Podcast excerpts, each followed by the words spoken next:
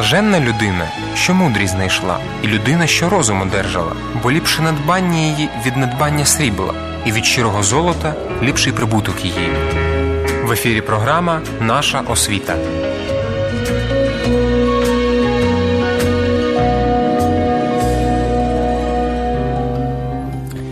Доброго дня, шановні радіослухачі. Як і завжди, вівторок, раді вітати вас на е, хвилях світло радіо Менуїл в передачі Наша освіта, яка виходить за партнерської підтримки Несторівського центру та освітньої платформи Нестор 4.0. Е, сьогодні, як і завжди, в цій студії працюю з вами я, Віталій Хромець.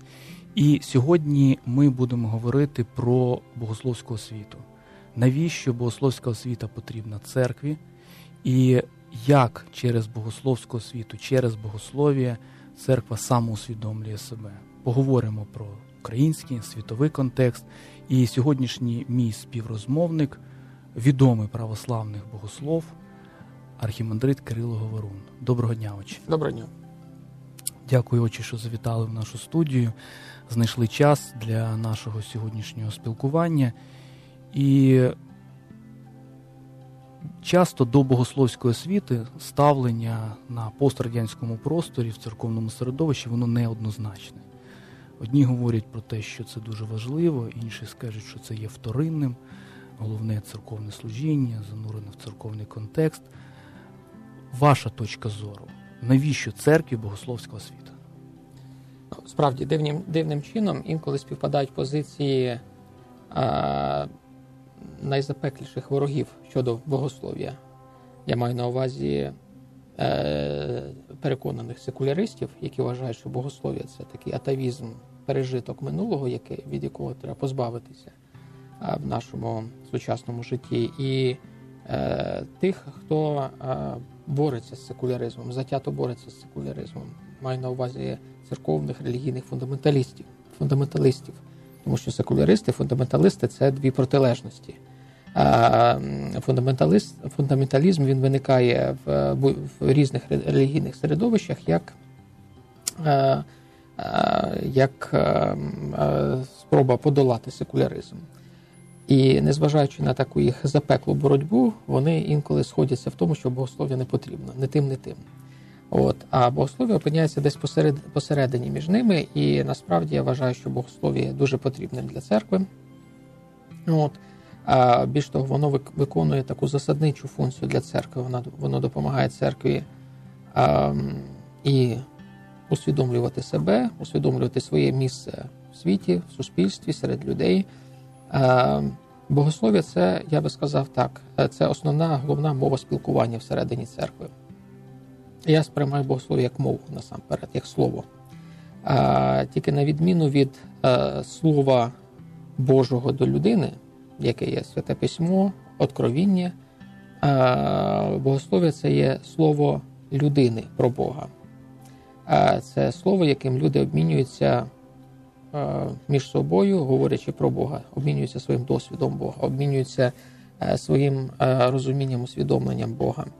Є ще третій вид слова це слово людини до Бога, це молитва, це літургія. І е, е, мова е, богослов'я значною мірою відбиває мову літургії, мову богослужіння. Як, власне, воно має відбивати слово Бога до людини? В цьому сенсі ці три види слова, які циркулюють, е, ці слова циркулюють в церкві. Слово Бога до людини откровіння, слово людини до Бога, молитва, літургія і слово людини до людини про Бога, богослов'я. Ці ці три види слова вони споріднені. Вони обмінюються так мовити лексиконами. Е, ті самі слова е, використовуються в кожному з цих трьох лексиконів. І тому є певна схожість між ними. Але це по суті різні види слова. І от богослов'я воно якраз забезпечує цей горизонтальний зв'язок між людьми всередині церкви. Він забезпечує горизонтальні комунікації всередині всередині церкви, і оскільки ці комунікації горизонтальні є дуже важливими для церкви, так само, як і вертикальні комунікації між людиною і Богом, Богом і людиною, то богослов'я є невід'ємною частиною церковного життя. Ті, хто фактично ті, хто заперечують богослов'я, фактично заперечують церкву, можливість. Можливість повноцінного розвитку, повноцінної самореалізації людини в церкві. Це певне, якщо хочете, маніхейство, не дивно, тому що фундаменталісти заперечують богослов'я тому що вони вважають, що ці горизонтальні зв'язки між людьми вони не важливі. Важливо, що як людина спілкується з Богом. Безумовно, це важливо. Але людина в церкві це не індивідуум, це не о, о, відокремлена від від громади е, постать. Це людина в спілкуванні. І якраз це спілкування, яке я сказав, забезпечується богослов'ям. Е, цікава, е, цікава справді аналогія, що є два вертикальних спілкування, богослов'я це горизонтальне спілкування, і і зрозуміло, що коли ми говоримо про церкву, уявити в своїй природі, да, ви ви е, також ввели уже вітчизняний дискурс богословський точно, да, оці два дві категорії природа церкви, рештування церкви. Якщо ми говоримо про природу церкви, ми говоримо про громаду як е, ну, основа да, церковного життя. І виходить так, що якщо немає богословської компетентності священника, як професіонала, і богословської компетентності віруючих, то тоді часто буває, що якраз і, і громади може не бути. Тому що люди приходять, як прихожани, да, одно, прийшли, пішли. Тобто, що їх об'єднує? От е, це дуже слушне запитання. Мене е, часто запитують, коли я розповідаю про свою цю еклізіологічну так мовити ідею е, розрізнення диференціації між природою церкви і арештуваннями церкви, а де знаходиться той чи інший феномен всередині церкви. І ваш, по суті, ваше питання це богослов'я, це арештування чи це природа. Чи може природа існувати, природа церкви існувати, чи може церква існувати без богослов'я?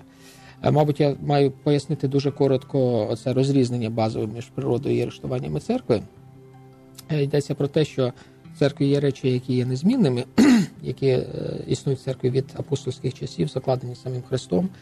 І це ті елементи, без яких церква не може функціонувати повноцінно. І є це є елементи, які привносилися з часом в церкву, які церква винаходила, люди винаходили для того, щоб допомагати церкві розбудовуватися. Е, це так звані арештування. І а, а, е, якщо помістити богослов'я от, от в цю систему координат, то я би її і богослов'я відніс до, е, до природи церкви однозначно. Тому що без богослов'я, без слова про Бога церква не може існувати. Вона не, не може себе усвідомлювати. Це орган самоусвідомлення церкви. І оскільки в церкві самоусвідомлення завжди існувало, то існувало в церкві завжди і богослов'я. Першим богословом був сам Христос, сам Спаситель. І потім апостоли е, успадкували той самий богословський дар, богословську харизму. І е, всі ті, хто успадковують апостольську харизму, вони також мають богословствувати. Отже, без богослов'я церква неможлива, я вважаю. І богослов'я є богослов'я є рисою притаманною саме природі. Це не просто арештування церкви. Звичайно, богослов'я змінюється весь час. Змінюється мова, якою церква себе описує. змінюється термінологія, змінюються якісь поняття, рамки мислення, горизонти роздумів теж змінюються. Але сам сам по собі процес осмислення того, що є церква, що є людина в церкві, осмислення досвіду молитви людини в церкві, досвіду літургії, досвіду откровіння. Це осмислення має завжди бути в церкві, і тому богослов'я є частиною природи.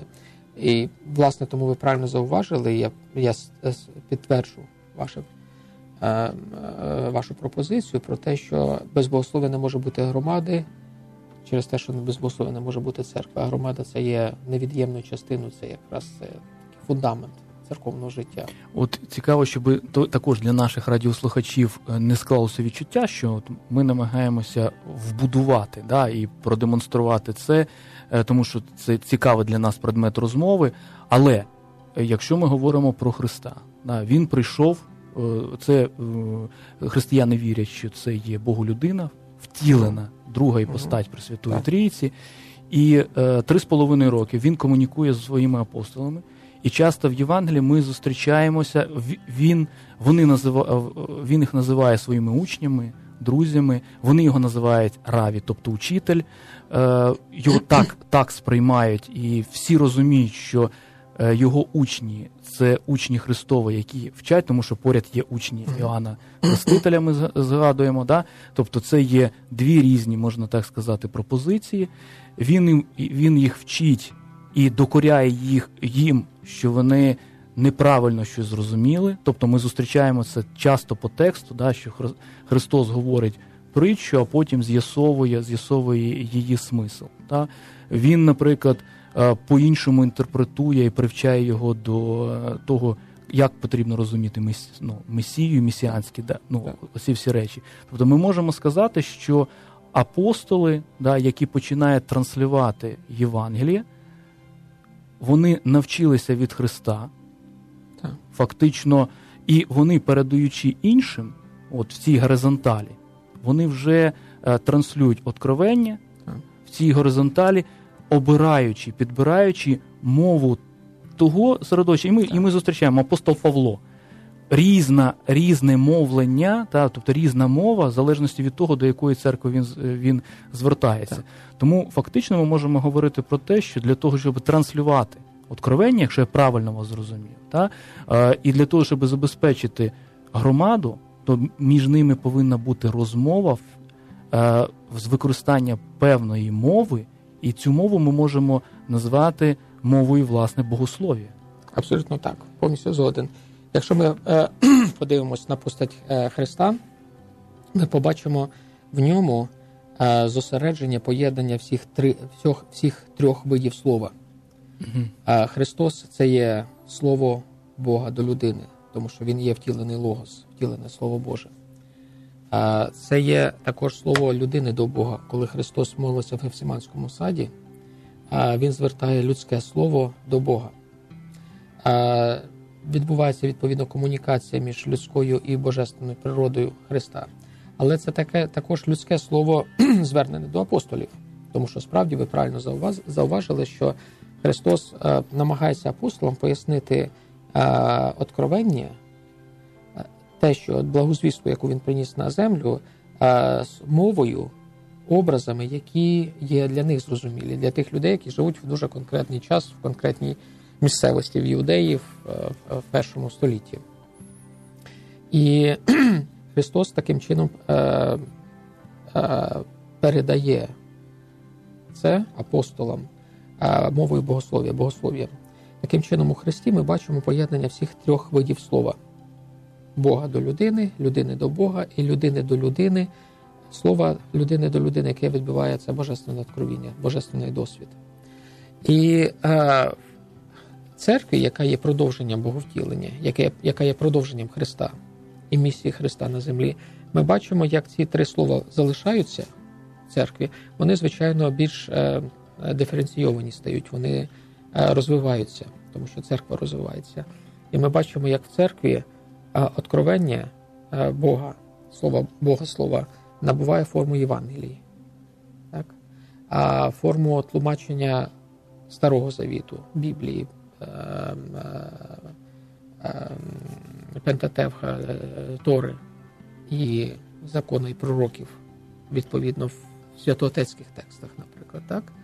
А тому що якщо ми подивимося на патристичну літературу, це здебільшого література герменевтична по відношенню до святого письма. Це є тлумачення слова, витлумачення слова Бога до людини, яка витлумачується осями церкви всередині церкви. Церква як інститут, як місце, де слово Боже передається від покоління до покоління, витлумачується від покоління до покоління. Далі ми бачимо, як в церкві розвивається, набуває розвиток слово людини до Бога.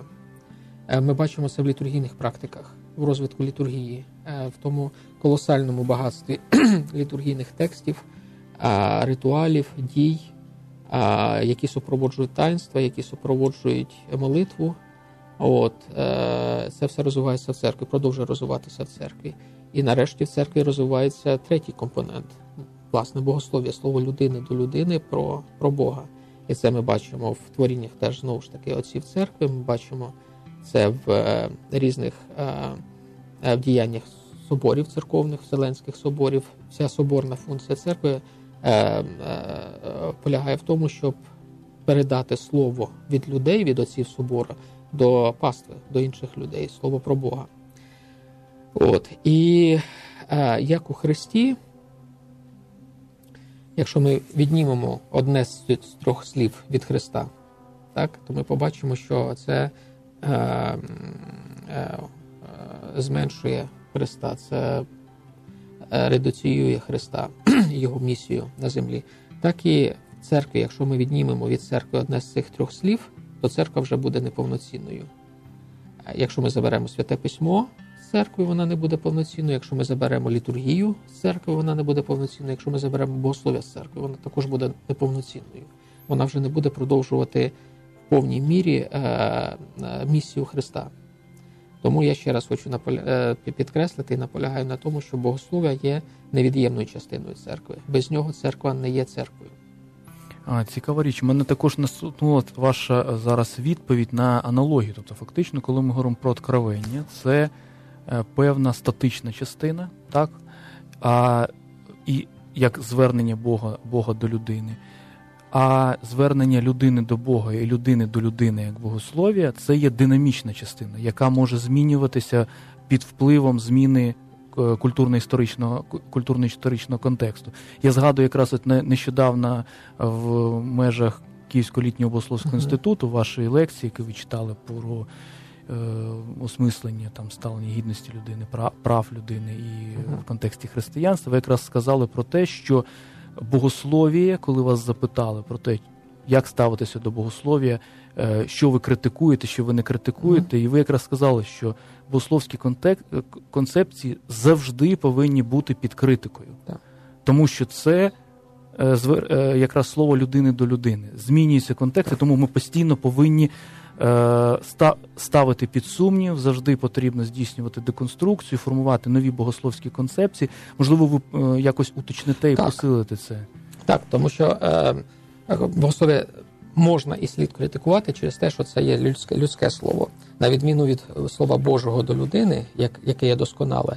А слово людини до людини не є досконалим, тому що ми всі, навіть самі святі, найбільш святі, які перебуваємо в церкві, ми все одно маємо свої обмеження, накладені на нас нашою природою, гріхом, який е, в людській природі залишається. І тому будь-яке слово найдосконаліше, найбільшого святого в світі, воно буде мати певні все одно вади. Е, і це треба сприймати нормально. Це не є є якесь, е, якась неповага до, до святості. Ті, хто вивчають патристичні тексти, але вивчають серйозно ретельно вивчають не просто для того, щоб взяти якийсь благочестивий урок, що дуже важливо для патристиці. Треба брати ці благочестиві уроки з патристичних текстів, але ті, які досліджують патристичні тексти як е, е, частину церковної історії, як е, прояв церкви в конкретний час, е, в конкретному місці відповідь церкви на конкретні виклики. Вони е, розуміють, що е, будь-який святоотецький текст е, він має певні обмеження. От. І лише разом ці тексти, корпус цих текстів складають таке повне тлумачення откровіння, яке Бог передає людині. От і е, тому е, існує власне патристика як наука, яка досліджує ці тексти, досліджує не просто як знаєте такі факси, які спущені з неба з неба до нас. Патристичні тексти в цьому сенсі не є факсами з неба до нас. Це є е, досвід досвід святої людини, переосмислений, е, артикульований е, за допомогою. Е, Мовних інструментів, е, філософських інструментів свого часу. І тому е, вони мають обмеження. Е, те ж саме ще більше відноситься до богослов'я в такому широкому сенсі, до повсякденного богослов'я, коли е, витлумачують єпископи, священники під час проповіді, під час бесід, під час ефірів якісь речі, які вони розуміють з откровення, і, і помиляються. А богослови сидять, пишуть книжки і теж помиляються. Це просто помилка, закладена в саму природу слова, людського слова, тому що людина обмежена, людина гріховна, навіть найсвятіша. І, власне, це створює передумови для критики. Критика це той інструмент, який дозволяє винаходити, який побачить невідповідності між словом Бога до людини і словом людини до людини про Бога. Слово Бога до людини досконале, як ми сказали, хоча навіть існує біблійна критика, але це окрема тема, про яку можна окремо говорити. Е, тим не менш, е, це окрема категорія, скажімо, слів в церкві. І а, слово Богу, Бога до людини, воно є досконалим. Слово людини до людини про Бога, воно не є досконалим. Критика богословська, вона якраз е, е, встановлює невідповідність між словом людини до людини про Бога і між словом Бога і до людини. І критика дозволяє зменшити відстань між словом людини до людини і словом Бога до людини. Е, дозволяє через винаходження, через ідентифікацію, е, через виявлення оцих зазорів між двома типами слів, ці зазори зменшувати. І тому я вважаю, е, критика, функція критики, богословської критики в церкві є дуже важливою, тому що вона якраз дозволяє зменшувати відстань між словом Бога до людини і словом людини до людини про Бога. Ну, е, ви е, фактично першим і провідним вашим науковим інтересом богослов'я, власне, була патрологія. Так, Так, і залишається. Я залишаю і, ну, ну залишаю цій темі. Так. так, тобто, фактично, ви ви можете те, що ви говорите, ви можете свідчити про те, що через від е, в історії богословської богословської думки ми бачимо зміни богословської мови, так. так, але часто серед особливо православних, е, от на на, на наших теренах, так, е, оці церкви і слово отців церкви іноді от в популярному вжитку так. ставиться на на рівні з е, Біблією. Так. так? А зараз на даний момент фактично ви ну, деконструюєте цю точку зору і власне показуєте, демонструєте, що ця точка зору е, ну, імпліцитно виходить, що вона є неправильною. Так, Вона не є неправильною, і вона витікає з того, з тієї ситуації, коли люди не читають отців церкви. Зазвичай ті люди, які ставлять е, слово отців церкви на один рівень з е, святим письмом, вони отців церкви не читали. А принаймні не читали ретельно і усебічно. Е, зазвичай це, як правило, ті, е, хто читають якісь такі компендіуми, збірки, як, які завжди були популярні в церкві. Була, наприклад, починаючи з 5-6 століття, стали дуже популярні так звані флорелегії. Це збірки отців церкви на певні теми. А це дуже таке е, поверхневе, звичайно, читання отців церкви. Е, є таке навіть таке таке слово, я не знаю, як воно українською, російською начотничество називається, mm-hmm. коли просто начитують якісь, е, якихось цитат і потім оперують цитатами. І, в принципі, це має право на існування такий жанр, такий спосіб читання отців церкви. Він поверхневий, але він корисний для душі, і він е, справді дає багато їжі, так мовити, для душі, і збагачує і людський розум, і людську душу. Е, настановами святоотецькими, але він не дозволяє заглибитися в, в усі сторони святоотецького е, письма. І якраз патристика, як наука, як богословська наука, е, вона дозволяє усебічно подивитися на на тексти отців церкви. В, тому числі вона виявляє оці барельєфи, скажімо, цю багатовимірність Е, їх думки, яка насправді виникає в певному контексті, вона виникає в певній історичній ситуації, як відповідь на певні виклики, е, і е, має певні обмеження. І це завжди слово людини. Оці церкви це це люди. От на відміну від Христа, який був і Богом, і людиною. Оці церкви це люди. Так, вони святі, вони мають вдохновіння, откровення від Бога, але вони люди, які передають свій досвід людськими засобами. І вже через це е, е, ці засоби обмежені, засоби комунікації, богословської комунікації. І, власне, тому, е, якщо вивчати оці церкви ретельно, систематично, акуратно, з повагою до їх думки, бо існує ще одне таке явище, коли ми приписуємо отцям церкви те, що ми хочемо почути від них, коли ми екстраполюємо собі так. свої уявлення про про откровення, про церкву на отців церкви, і ми створюємо створюємо свою власну святоотецьку традицію. Це велика помилка. І, на жаль, ті люди, які поверхнево читають отців церкви або кидаються отцями церкви, знаєте, махають отцями церкви як е, таким мечем для того, щоб довести свою правоту. От люди зазвичай, е, які е, кидаються святоотецькими цитатами, вони насправді використовують оці церкви для того, щоб довести свою правоту. Вони інструмент, інструменталізують, е, перетворюють оці церкви на інструмент, замість того, щоб з повагою до них ставитися і зрозуміти, що отець церкви хотів сказати, не що я хочу від нього почути, а що він хоче мені сказати. От коли вивчати оці церкви з повагою до їх слова до того, до їх інтенцій, до того, що вони хочуть сказати, а не що я хочу почути, то тоді ми побачимо, наскільки різноманітне, наскільки поліфонічним є голос усіх церкви, що це не монотонна мелодія, що це справді поліфонія, інколи е, не завжди повністю гармонійна поліфонія. От. Е, Деякі голоси вибиваються, деякі голоси вони окремо звучать від інших голосів. Е, ми ми, бачимо, ми бачимо, як е, е, інколи вони протирічать один одному. От. І це теж нормальне явище. Це насправді в цьому немає нічого трагічного і страшного. Це є свідчення про те, що це є людське слово. І тому теж завдання патристики, частина патристичного завдання чи патристичної програми це виявляти оці невідповідності в гармонії Е, святоотецької поліфонії і е, е,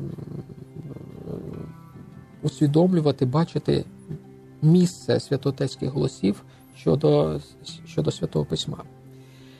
І це ще раз повертаючись до нашої теми, до богослов'я, е, доводить те, що богослов'я це є людське слово, яке не є досконалим, і відповідно яке можна трошки критикувати.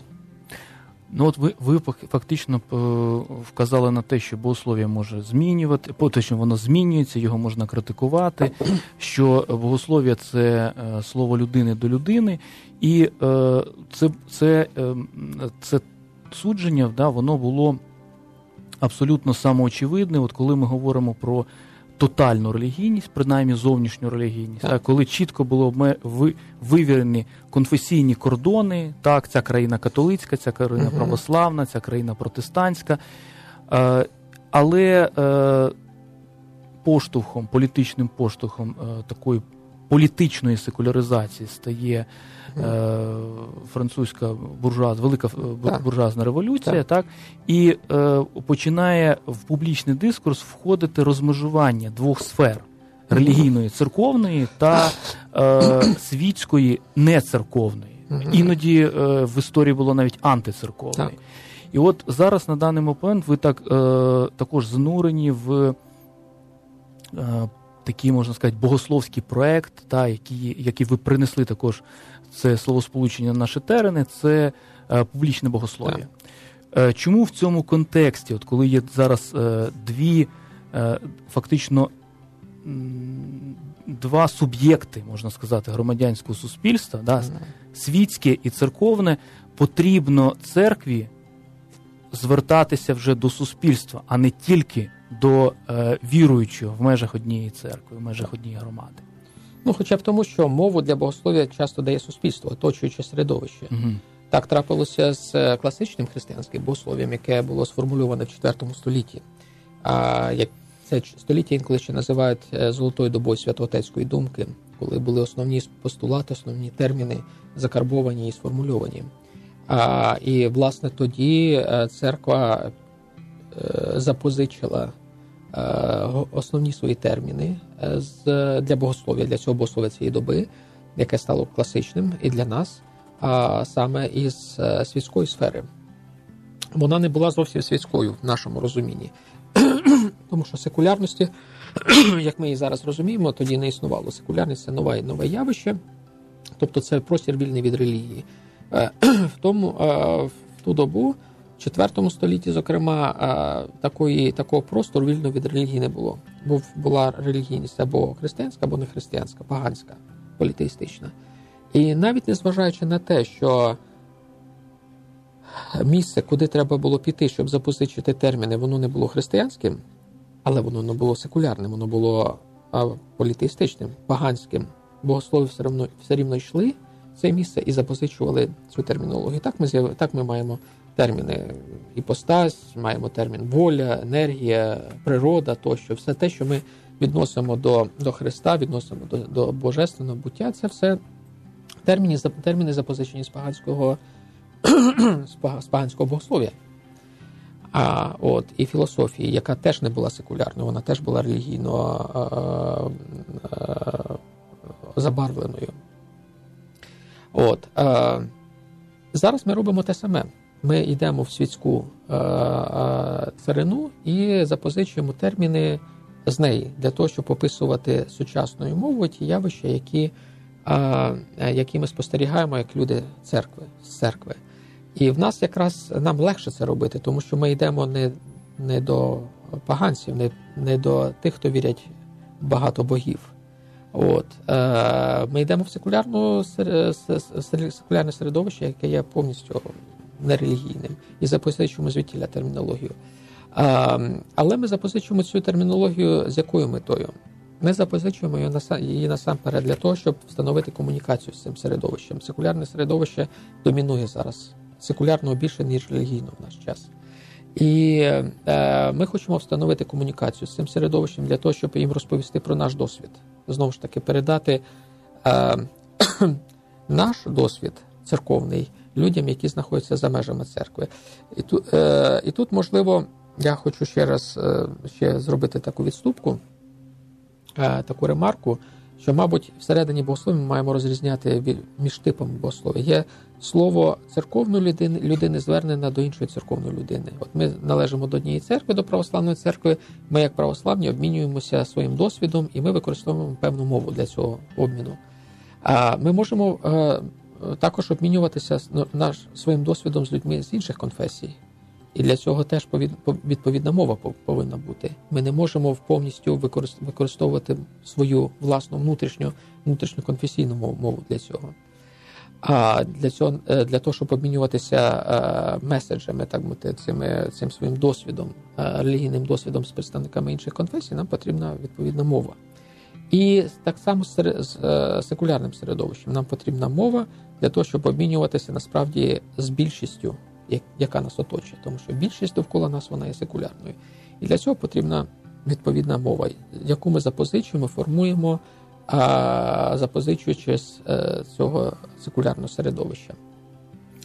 Але я сказав би так, що оця мова. Вона не є суто запозиченою секулярною. Ми її синтезуємо. Ми беремо нашу традицію, ми беремо святоотецьку традицію, і ми намагаємося її е, пояснити сучасними словами. І таким чином відбувається певна синтеза мов класичної, традиційної, християнської, православної і е, мови, е, мови світської. Більш того, я б сказав би так, що ця синтеза, результат цієї синтези, він корисний не лише для нашого спілкування з світським середовищем, він корисний для нас всередині церкви, тому що він дозволяє освіжити наше уявлення про нас самих.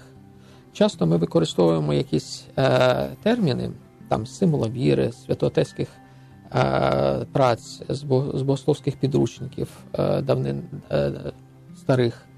Е, ми використовуємо фрази, формули, терміни, не розмірковуючи над ними. Ми просто їх запам'ятовуємо і і ними uh-huh. оперуємо, але ми не усвідомлюємо, що вони означають. І для того, щоб Е, щоб зрозуміти їх е, значення, інколи потрібно потрібно подивитися на них трохи сторони збоку. подивитися з точки зору е, такого філософського секулярного дискурсу інколи. Це дозволяє нам е, краще розуміти нашу власну традицію. І тому я інколи кажу, що для церкви секулярне середовище це як дзеркало, в яке церква дивиться і бачить себе. Не, Це не, не зовсім те саме, що церква про себе думає. Тобто, ми, як члени церкви, ми інколи уявляємо себе е, в певному сенсі, бачимо певну картину е, самих себе, малюємо для себе цю картину.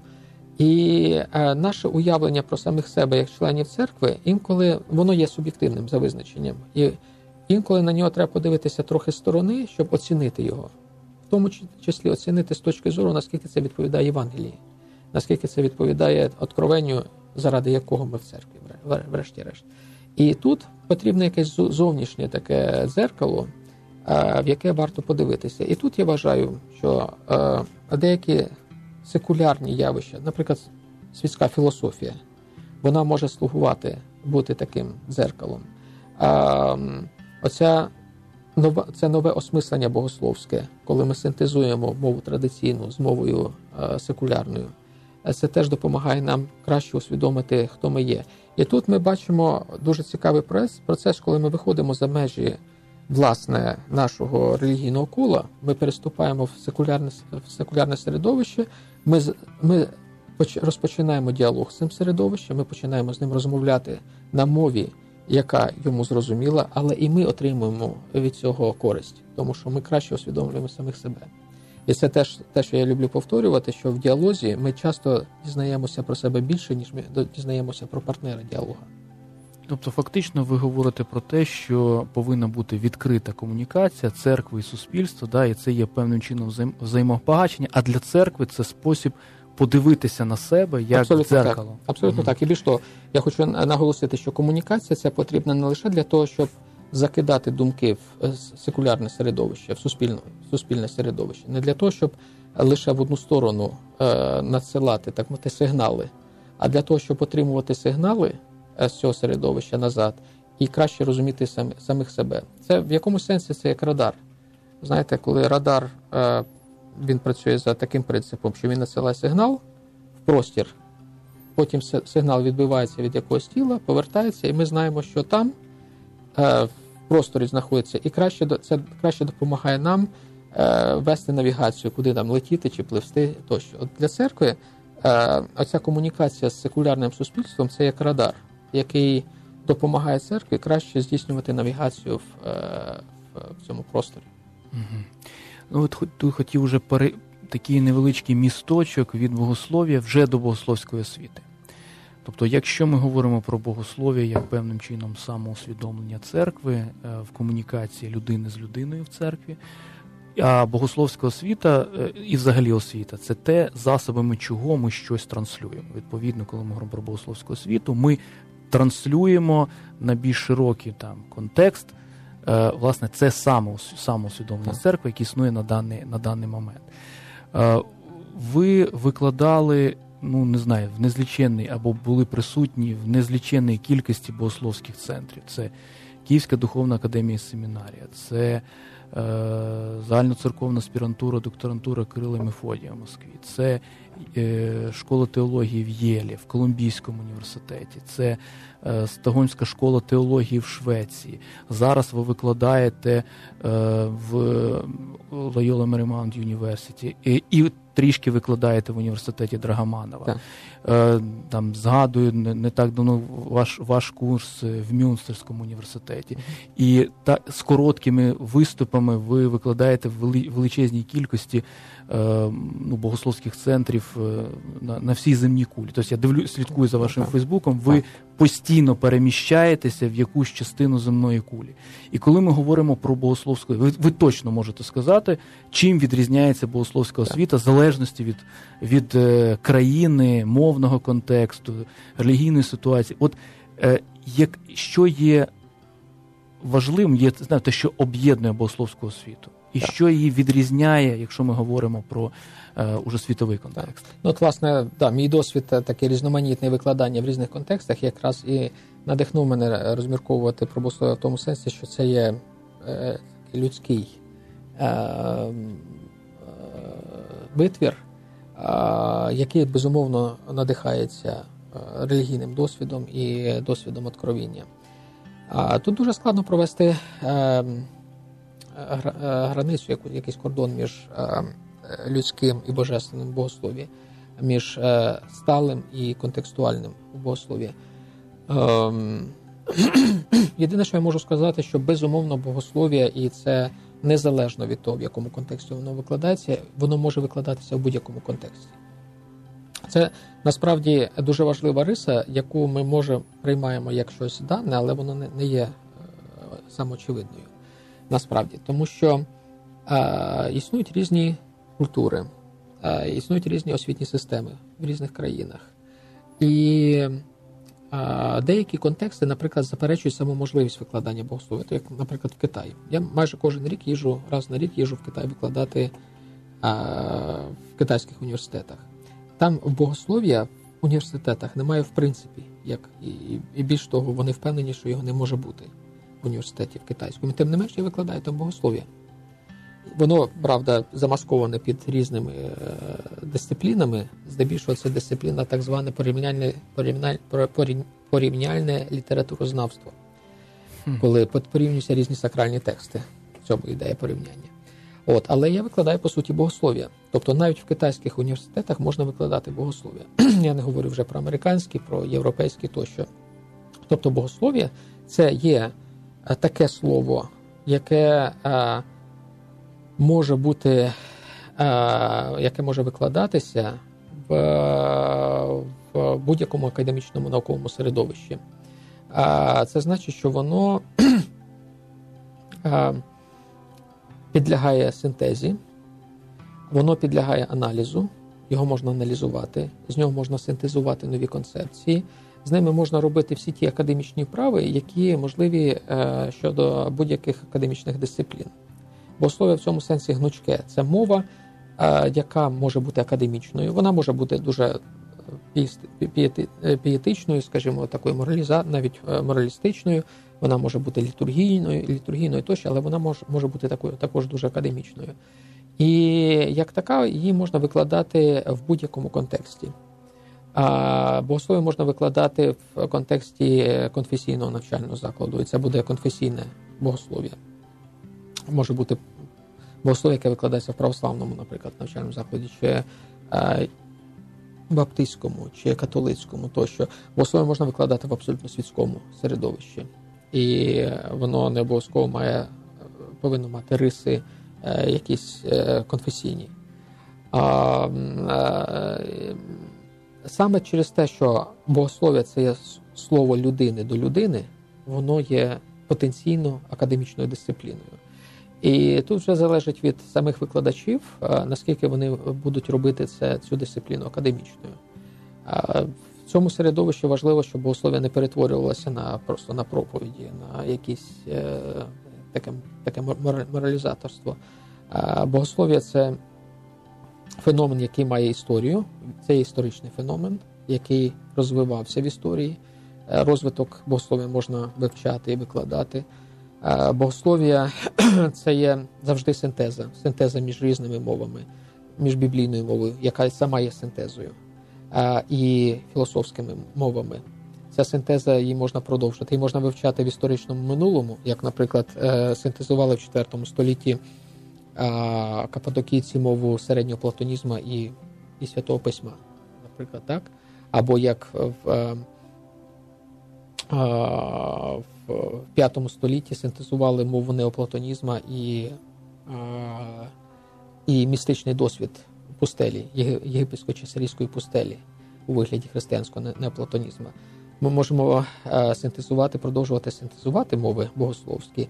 Наприклад, ну це це те, що я намагаюся теж в своїх книжках робити, коли я намагався, наприклад, синтезувати еклезіологію з феноменологією, аналітичною філософією, структуралізмом, постструктуралізмом.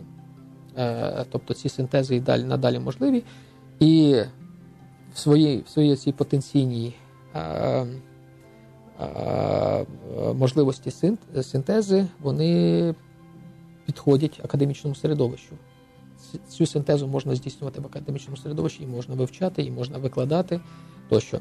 Тому а, для мене взагалі не існує так мовити, дилеми між університетом, академією і і богослов'ям. Вони абсолютно сумісні, вони е, е, чудово співіснують, вони доповнюються, богослов'я дуже збагачуються від контакту з академічним середовищем, з університетом, тому числі через критичний е, оцей е, підхід, тому що е, завдання університету, академії це насамперед критика, це критичний аналіз. Для богослов'я дуже крити... Дуже корисно, коли він попадає в середовище, таке трошки, мабуть, лужне середовище, де його трошки пощипує, коли його трохи критикують, але це насправді дуже корисно для нього. Е, тому так, богослов'я є академічною дисципліною, його можна і слід викладати, а воно є сумісне з академією, і воно дуже багато користі має отримає від Е, від е, контакту з академічним середовищем. А якщо перевести в практичну площину, е, зрозуміло, навіщо богослов'я, так, а навіщо його транслювати через богословську освіту? Тобто, хто хто є споживачами богослов'я в богословській освіті? Ну, ідеально в богословській освіті споживачем богослов'я є кожен свідомий християнин. Угу. Тому що це важлива функція християнина мати дотик до всіх трьох слів, вид, видів слів, uh слова в церкві. Перепрошую, як Христос мав три слова, вида, три, три вида слова, як ми сказали. Так, в церкві зберігаються три види, слова. І християнин має дотик, має мати дотик до всіх трьох видів слова, до Божественного, до Святого Письма у вигляді Бога, е, до Божого Слова до людини у вигляді Святого Письма, до молитви літургійної практики, літургії як слова людини до Бога, і до богослов'я як слова людини до людини. Тому ідеально це кожна людина має, кожен християнин має мати дотик. Звичайно, нас е, часто в нас уявлення про необхідність богословської освіти насамперед, яка, яке стосується священнослужителів, пастирів, е, священників тощо. Що вони насамперед мають вивчати богослов'я через те, що вони потім потім повинні навчати богослов'ю свою паству. Але це дуже звущене розуміння е, потенційної так мовити, таргет групи для богослов'я, тому що вся церква це є е, фокус група для богослов'я. От е, цікаво, якраз в контексті нашої розмови, так е, і зниження бар'єру да, доступу до богословської освіти. От і е, тут якраз ми е, говоримо говоримо про богословську освіту і її доступність для звичайного віруючого. Так, от якраз на нашій платформі Нестор 4.0, так, і так. в тому числі є ваш курс. От я завжди кажу, що е, от, от на даний момент е, онлайн якраз дозволяє богословську освіту максимально наблизити до е, пересічного пересічного віруючого. Тобто, ми можемо сказати, що богословська освіта вона доступ до богословської освіти розширявся з кожним наступним періодом розвитку людства. Зараз, от скажімо, через е, в тому числі онлайн, от так би. Е, Ваше богослов'я, ваше, ваш спосіб богослов'я був би доступний для обмеженої кількості людей, так. так ваших студентів. А зараз е, фактично так. до нього можуть долучитися так. до ну більш широке широке коло. І да, і наш, от коли ми міркували про е, онлайн освіту з богословським компонентом, е, наш е, от головний задум це максимально наблизити богословське знання, щоб віруючий був богословсько підкованим, це обов'язково змінить якість громади, і це обов'язково буде впливати на священника. Він буде розуміти, що вірянин є співрозмовником по богословським темам. А зараз на даний момент я я бачу, що просто-напросто священник розглядається в прямому сенсі як оракул. Оракул, так. Тобто він говорить. І е, віруючі мають е, має мовчати, має, має мовчати і сприймати. І, слухати, і коли ви потрапляєте в різні громади, так. ви розумієте, що е, богослов'я священника сприймається як богослов'я, там приклад православної церкви взагалі. І це ну неймовірно часто такі так. от викривлення. Саме тому да, богослов'я, яке е, існує в церкві на рівні е, священника або єпископа, який проголошує певні максими, що мають сприйматися беззаперечно, без е, будь-якої фільтрації, без будь-якого осмислення паствою, це є дуже обмежене богослов'я. І богословська освіта, яка викладається виключно в семінаріях, в академіях, духовних академіях, а ця богословська освіта є обмеженою. Вона обмежує саму природу богослов'я. От такі платформи, як ваша, Нестор 4, курси, які допомагають зануритися в богослов'я якомога ширшим верствам е, церковної церковної спільноти. А такі платформи вони якраз більше відповідають самій, природі богослов'я, ніж е, там, клерикальне богослов'я, ніж вузько там семінарське якесь, е, яке пропонується лише обмеженим групам всередині церкви. Богослов'я воно для всієї церкви. Богослов'я є функцією всієї церкви. Богослов'я важливо для всієї церкви. І вся церква є повноцінно тоді, коли скрізь є богослов'я. Цікава річ, що коли ми говоримо про давню церкву, коли хрещення здійснювалося лише над дорослими людьми, от катехетичні фактично школи, да, вони були обов'язковими, ну здебільшого, якщо існувала там більш-менш спокійна ситуація, для прийняття хрещення. Тобто людина повинна повинна перед прийняттям хрещення, виголошення символу віри, вона повинна так. розуміти, що означає Бог Отець, Бог Син, Бог Дух Святий, що значить там е, зачати непородь, ну і т.д. і т.п. Тобто виходить так, що тоді так, символ віри він проголошувався з чітким розумінням смислу. Так, і, і свідомо. І більш того, найкращі зразки богослов'я давньої церкви з'явилися саме в рамках катехетичних шкіл. Не будемо забувати, що, наприклад, відома Олександрійська школа, так. яка дала Оригена, е, Климента Олександрійського і потім цілу плеяду богословів вона функціонувала як катехетична школа для підготовки до хрещення. І е, ми бачимо, як богослов'я органічно, найкращі зразки богослов'я органічно е, випливають, е, виростають з зібрань, які охоплюють всю церкву, які для всіх. Наш час, на жаль, збігає кінця. Дякую, очі, що про, про те, що завітали до нас, про цю розмову. Е, хочу нагадати нашим радіослухачам, що сьогодні ми е, спілкувалися з, з архімандритом Кирилом Говоруном. Ми говорили про богословську освіту як саморефлексію церкви. Дякую вам, дякую, отче. До наступних зустрічей. Дякую вам.